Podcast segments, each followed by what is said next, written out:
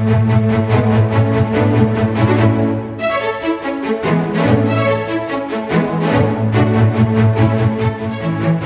and welcome to British History, Royals, Rebels, and Romantics. I'm Carol Ann Lloyd. You can find me at carolannlloyd.com or at at Shakeup History on Instagram, Twitter, and Facebook. Please follow me so we can explore history together.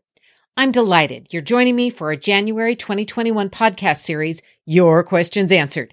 As I've heard wonderful questions from so many of you, I thought it would be great to have some time to discuss them. And keep those questions coming. What we don't get to in January, we'll address later in the year. Thank you so much for starting your year by joining me in a journey back in time. We'll continue to shake up history, to explore lesser known facts and figures, and to look at the people who don't always make the history books. Mostly, we'll continue to see how history shows us what's possible. After all, the stories of the past inform the present and inspire the future. And now, let's jump into your questions.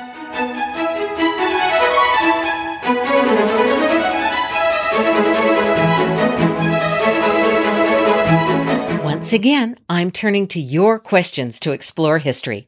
This week's episode seems to embrace all three areas royals, rebels, and romantics. I'll leave it to you to decide who goes where. The first thing I want to say is history is complicated. We don't know everything. Contemporary records were made by people with flawed understanding and their own agendas. As I'm recording this, it's the second week of January 2021. Think about someone approaching piles of news reports 200 to 250 years from now. The events of the past days and past weeks have been described in diametrically opposed ways, depending on who is reporting. How will historians in 2221 know which accounts are most real?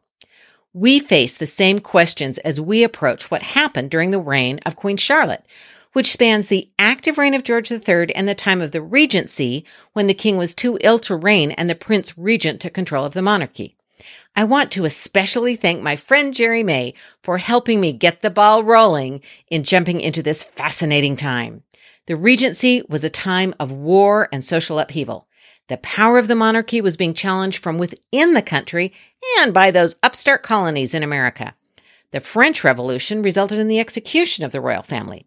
A small slice of the country controlled a vast majority of money and land and power, while much of the country struggled and some starved. At the same time, arts and culture were thriving. The court was full of music, including a, a young Mozart. Beau Brummel introduced a new focus on fashion. There were advances in architecture and building. Literature reached a new pinnacle with Sir Walter Scott, Fanny Burney, Maria Edgeworth, Mary Shelley, William Godwin, and, of course, Jane Austen. So what was the Regency really like? That's a question we can only answer in parts. We can learn something from the music and the literature, something from the architecture. We can know something of the elite and powerful. We can learn from reports that praise national leaders and from caricatures that poke fun of those in power. Because this time is full of people, the Regency, like today, is complicated. It's true of the people who filled the streets and shops of London. It's true of the people who farmed and harvested and never saw a city. We can't know everything. If we keep an open mind and stay curious, we can learn something. And that's true about Queen Charlotte. With the splashy new Netflix drama Bridgerton hitting the airways in the last couple of weeks, the questions surrounding Queen Charlotte are bubbling to the surface once more. Here are a few I've received. What was she really like? Where was she from? Why did she have all those children if she hated being pregnant? How did she become Queen of England? Is Charlotte, North Carolina really named for her? What did she do after George III became too ill to rule? Was she a gossip? And was she really black? All the questions matter, and most have their own complications. My belief is that we can learn from history with all its complications. As we do, we'll be able to more successfully navigate our own complicated lives and prepare for a complicated future. We don't know all the answers, but we can start by asking some of the right questions. So that's where we are going today we are asking what we can learn about Queen Charlotte. Even if we don't have definitive answers, we can certainly learn something. The TV series Bridgerton is a Netflix drama, and you'll notice I'm not calling it a history program or documentary. that has stirred up questions regarding the often forgotten wife of George III, also the mother of the Prince Regent slash George IV, those men who ruled England during the time period. The TV series is based on novels by Julia Quinn, which, interestingly enough, don't include Queen Charlotte. Bridgerton's showrunner, Chris Van Dusen, explains the benefits of adding the character. Quote, adding Queen Charlotte afforded us an opportunity to see what true excess and decadence looked like at the time. She brings real import to the world as we get to be in some amazing spaces with her, from Buckingham House to St. James's Palace. End quote. In fact, they even filmed one scene in Lancaster House, which is a royal rev- residence that is still used by the royal family. It's that scene where two fictitious characters, Simon and Daphne, ask Queen Charlotte for permission to marry quickly. A few weeks before the scene was filmed, Queen Elizabeth II had used that same room to host a dinner party for guests from around the world. So certainly the inclusion of Queen Charlotte gave the show the opportunity to move the action into royal grounds. Van Dusen also turned to the Queen to heighten the stakes of the marriage making atmosphere. Quote, she was definitely very much a part of the social scene during Regency times, he said.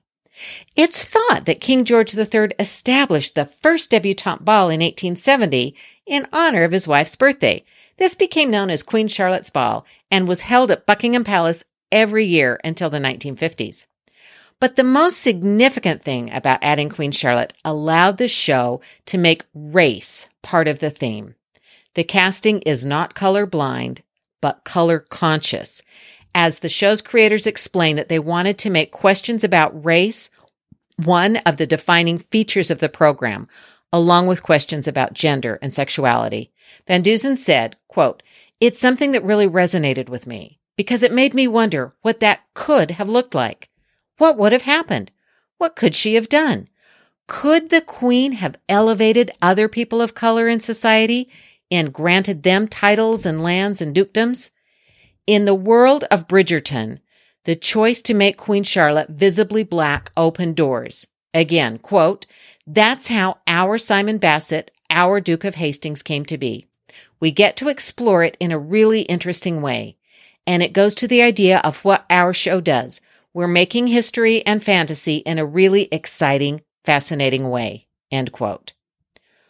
Or for some people, in a way that's too heavy handed. For example, Washington Post television critic Hank Stuever maintains that Bridgerton doesn't quite work. Quote, a black character stops to explain grandly how and why this society came to be integrated. Answer, because the queen is a person of color. Not only does this not make much sense, but it seems like an unnecessary wrench thrown into a completely sensible and revisionary romp. People of color are here because they should have been here all along. Isn't that reason enough? End quote. Most scholars think that the regent period was, regency period was historically more diverse than we typically see in movies or television productions. Adjoa Andoh, who plays Lady Danbury, said, People of color existed in this country right back to Roman times, and Regency London had 20,000 black people. End quote. Bridgerton also, and less self consciously, addresses this with the character of Will Mondrich, who was inspired by Bill Richmond. Richmond was a slave who fought for the British during the American War of Independence. He was brought to England by his commanding officer and became a successful boxer. At age 41, he opened his own gym and trained people like Lord Byron. But that doesn't mean diversity reached the upper levels of society. So who is this queen that Bridgerton decided to pull into the story? Charlotte's life and marriage. Charlotte was born in Mecklenburg-Strelitz in 1744. She grew up in what is now Germany. She was educated as most young women were and spoke French, but no English. She was especially fond of and excelled in music. In her youth, she was described as lively and having an even temper. In 1761, at age 17, her life changed as she prepared to go to England and meet her future husband, King George III. She was chosen as a wife for George either by the king's mother or the king himself. Charlotte didn't have much say in the matter. Lord Harcourt was sent to bring her to England. He described her as having pretty eyes, nice teeth, but being no, quote, regular beauty. We're not sure what he meant by that, but it is later used in questioning her background. She was very sick on the journey to England and lost quite a bit of weight. As a result, her wedding dress, heavy because of the diamond embellishments, nearly fell off during the wedding, which happened just six hours after the couple met.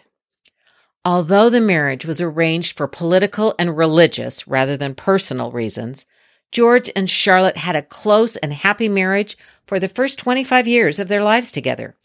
Charlotte quickly learned English and adapted to the British court. George III was determined to overcome the negative image his father and grandfather had experienced and to make the monarchy more popular in a time when revolutionary fever was growing. Although he was not successful with the American colonies, he did present a more positive image of the monarchy in Britain. George and Charlotte had 15 children together. They both loved music and oversaw a musical and artistic court. A few of the letters between the king and queen survive, and they demonstrate an affectionate relationship. A letter Charlotte wrote to her husband in 1778 ends with these words You will have the benefit by your voyages to put spirit in everybody, to be more known by the world, and if possible, more beloved by the people in general.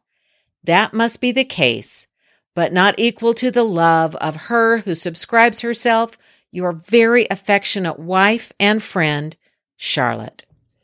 The king and queen were dedicated to their children. They spent time together at Windsor and Kew, where they could be less formal than at Buckingham Palace. The king was determined that his children be as dedicated and serious in their pursuits as he himself had been. This strict upbringing worked reasonably well while the children were younger, but as they grew, some began to rebel. In particular, the couple's eldest son, George, pushed back against his father's high expectations. The king responded by pushing George even harder. At age 17, the prince himself admitted to drinking too much and being too fond of women. Some feel his dissolute lifestyle was a reaction to his strict upbringing. Charlotte was considered one of the most scientifically minded queens. She was interested in botany and was a key figure in the establishment of Kew Gardens. She drew and cataloged the plants that grew around her. She brought botanists like Joseph Banks, Daniel Solander, and John Lightfoot to court, as well as geologist Jean-André de Luc. She also surrounded herself with a network of intelligent and vibrant women, including novelist Fanny Burney and naturalists Elizabeth Harcourt and Margaret Cavendish. Charlotte is reported to have said, quote, I am of the opinion that if a woman had the same advantages of, as men in their education, they might do as well. But Charlotte's happy times were not to last. The king's early bouts of illness were kept from her, but as the episodes continued, they could not be hidden from her or from the court. The king's illness led to suffering for his family as well. According to Mrs. Philip Lybbe Powys, who had witnessed the coronation, quote, surely never was anyone to be more pitied than Her Majesty, as no couple had ever been happier than they were before this greatest of all misfortunes. The king's illness lingered for years, eventually becoming so debilitating that a regency was declared. In 1811, the Prince of Wales became regent, and Queen Charlotte became the king's guardian. Charlotte did continue to be active in court life during the early years of the regency. After the Prince Regent's marriage to Caroline of Brunswick failed and she left, Charlotte effectively took her place at court. As time went on, the king had bouts of violence and Charlotte had to stay away from him completely. They lived apart in their final years. In 1818, as the king languished at Windsor Castle, Charlotte's health began to fail. She was confined to Kew Palace, forcing the weddings of her two sons to be held there. The palace set up an altar in the drawing room for the double ceremony, which Charlotte attended. By the fall, she stayed mostly in her room, where she died the 17th of November, 1818. King George probably didn't even understand that his once beloved wife had died. He himself died just a little more than two years later on January 29th, 1820. After nine years of being Prince Regent, George and Charlotte's son became King George IV. So now we come to the big question. Was Queen Charlotte black? Historians are divided on this question. It's complicated. So let's take a look. The questions about Queen Charlotte's race seem to have really come to the fore with Joel Augustus Rogers in 1940 when he wrote that portraits and contemporary descriptions of Charlotte, quote, clearly show a black strain. See Sex and Race, Volume 1. In 1967, Mario de Valdes y Cocom began researching the Queen's ancestry. This is where the theory really began to draw attention. According to Valdes, Charlotte's physician described her as mulatto, and Sir Walter Scott described her as ill colored. Those are quotes. Valdes said that that made him start a systemic genealogical search, which led him to conclude that Charlotte was directly descended from a black branch of the Portuguese royal family.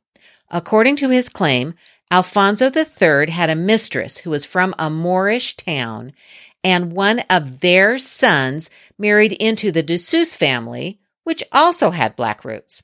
Charlotte's ancestry, according to Valdes, has black members in both lines.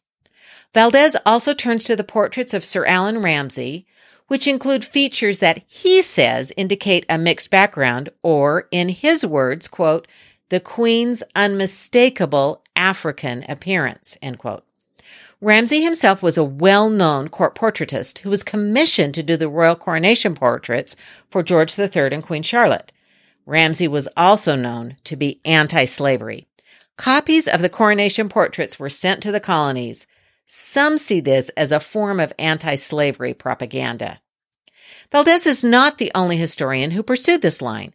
Dr. Joyce Hemlow of McGill University offers several quotations that describe Charlotte in terms that indicate a mixed race heritage.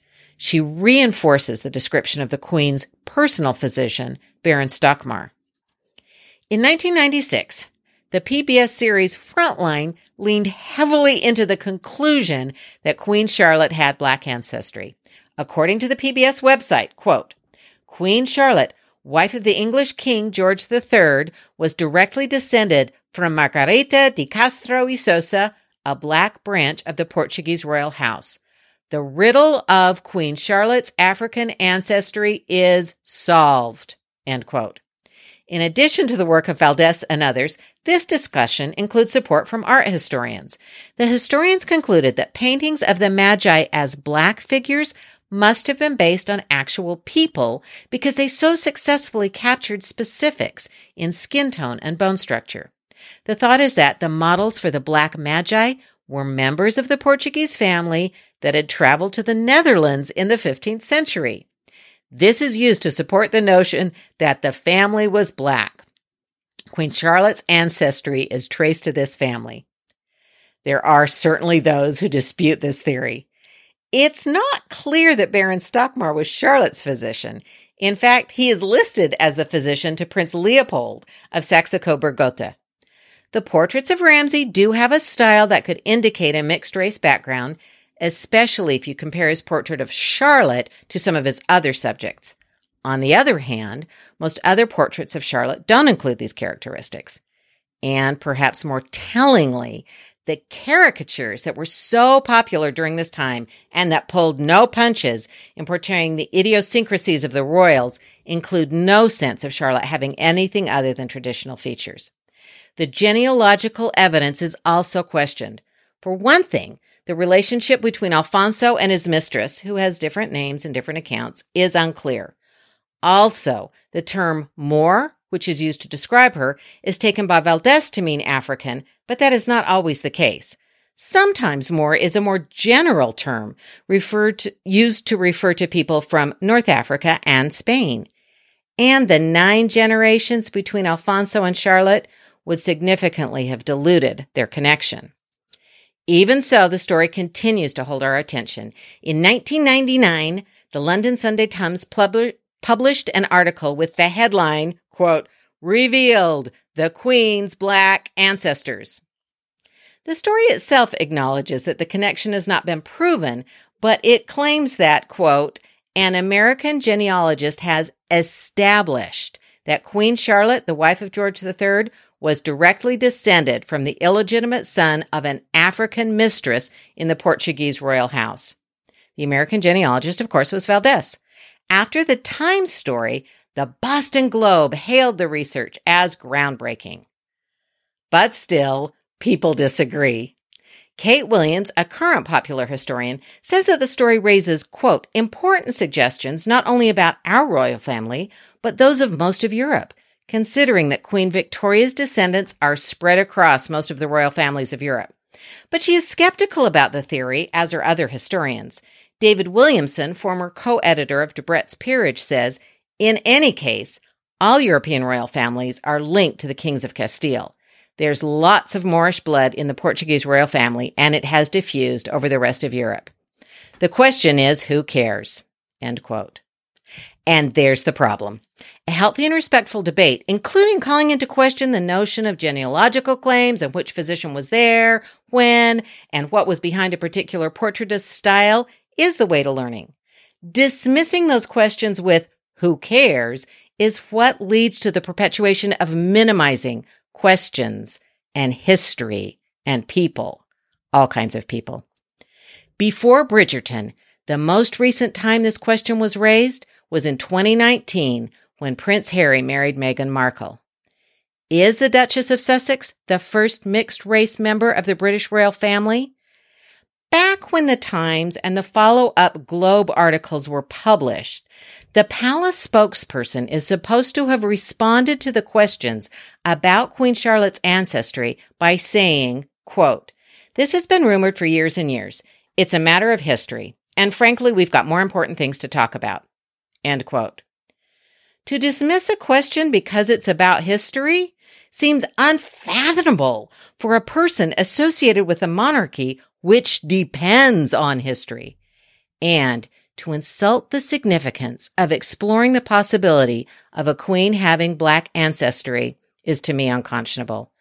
Whatever you think of the royal family or the Duke and Duchess of Sussex's decision to step away from the royal family, the blatant racism in the media coverage of Miss Markle proves that this is exactly what we should be talking about. So the question of Queen Charlotte turns out to matter very much. History. It's complicated. The answers aren't easy and often they aren't clear, but we need to keep asking the questions. Thank you for joining me to explore the history and questions about Bridgerton and Queen Charlotte. Speaking of questions, next week we have another one to explore. How and when did the British monarchy get started? Hmm. That should be easy. Not. See you then.